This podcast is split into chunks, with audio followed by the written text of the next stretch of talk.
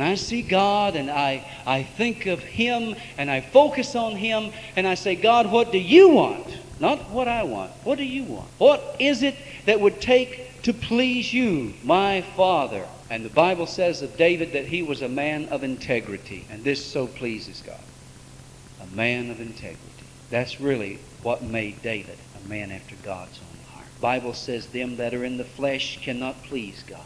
Bible says that without faith it is impossible to please God. And I want to read to you something. This morning I told you a little bit of the story of Jim Elliot. I want to read this. This is from Elisabeth Elliot's book. Elisabeth Elliot was Jim's wife, of course. She was writing about the time just before they were married. She said, Quito was civilization, and we were leaving it. This is Ecuador. I was leaving too, a young man named Jim Elliot, who had studied Spanish with Dorothy and me. Jim and I had walked in the pastures on the outskirts of town, had climbed the, the mountains and seen the sunrise as it was setting over the city, had ridden the bus to the post office on many rainy afternoons, and had explored the byways of the old sections of town, practicing our Spanish on friendly shopkeepers and children.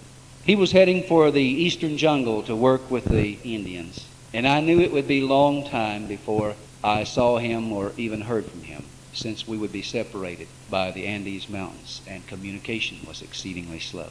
The frontier lay before us. Therefore have I set my face like a flint, were words from Isaiah which held me steady when I first decided to go to Ecuador. And they held me steady this time as well. Obedience to God was the reason for this journey. It was a good thing for me to remind myself of the reason because, on top of everything, it was really great fun. It was an adventure and held the thrill of adventure. And if I put my mind on the things set before rather than on the things that were behind, I had no sense whatsoever of gritting my teeth and doing the thing I disliked.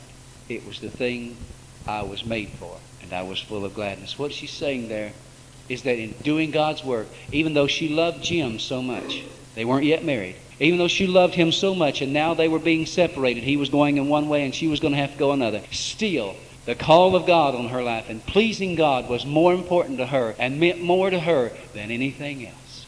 And that there was excitement in her. I want to tell you something right here. If pleasing God is more important to you than anything else, church, you will accomplish things in your life that you never thought you could.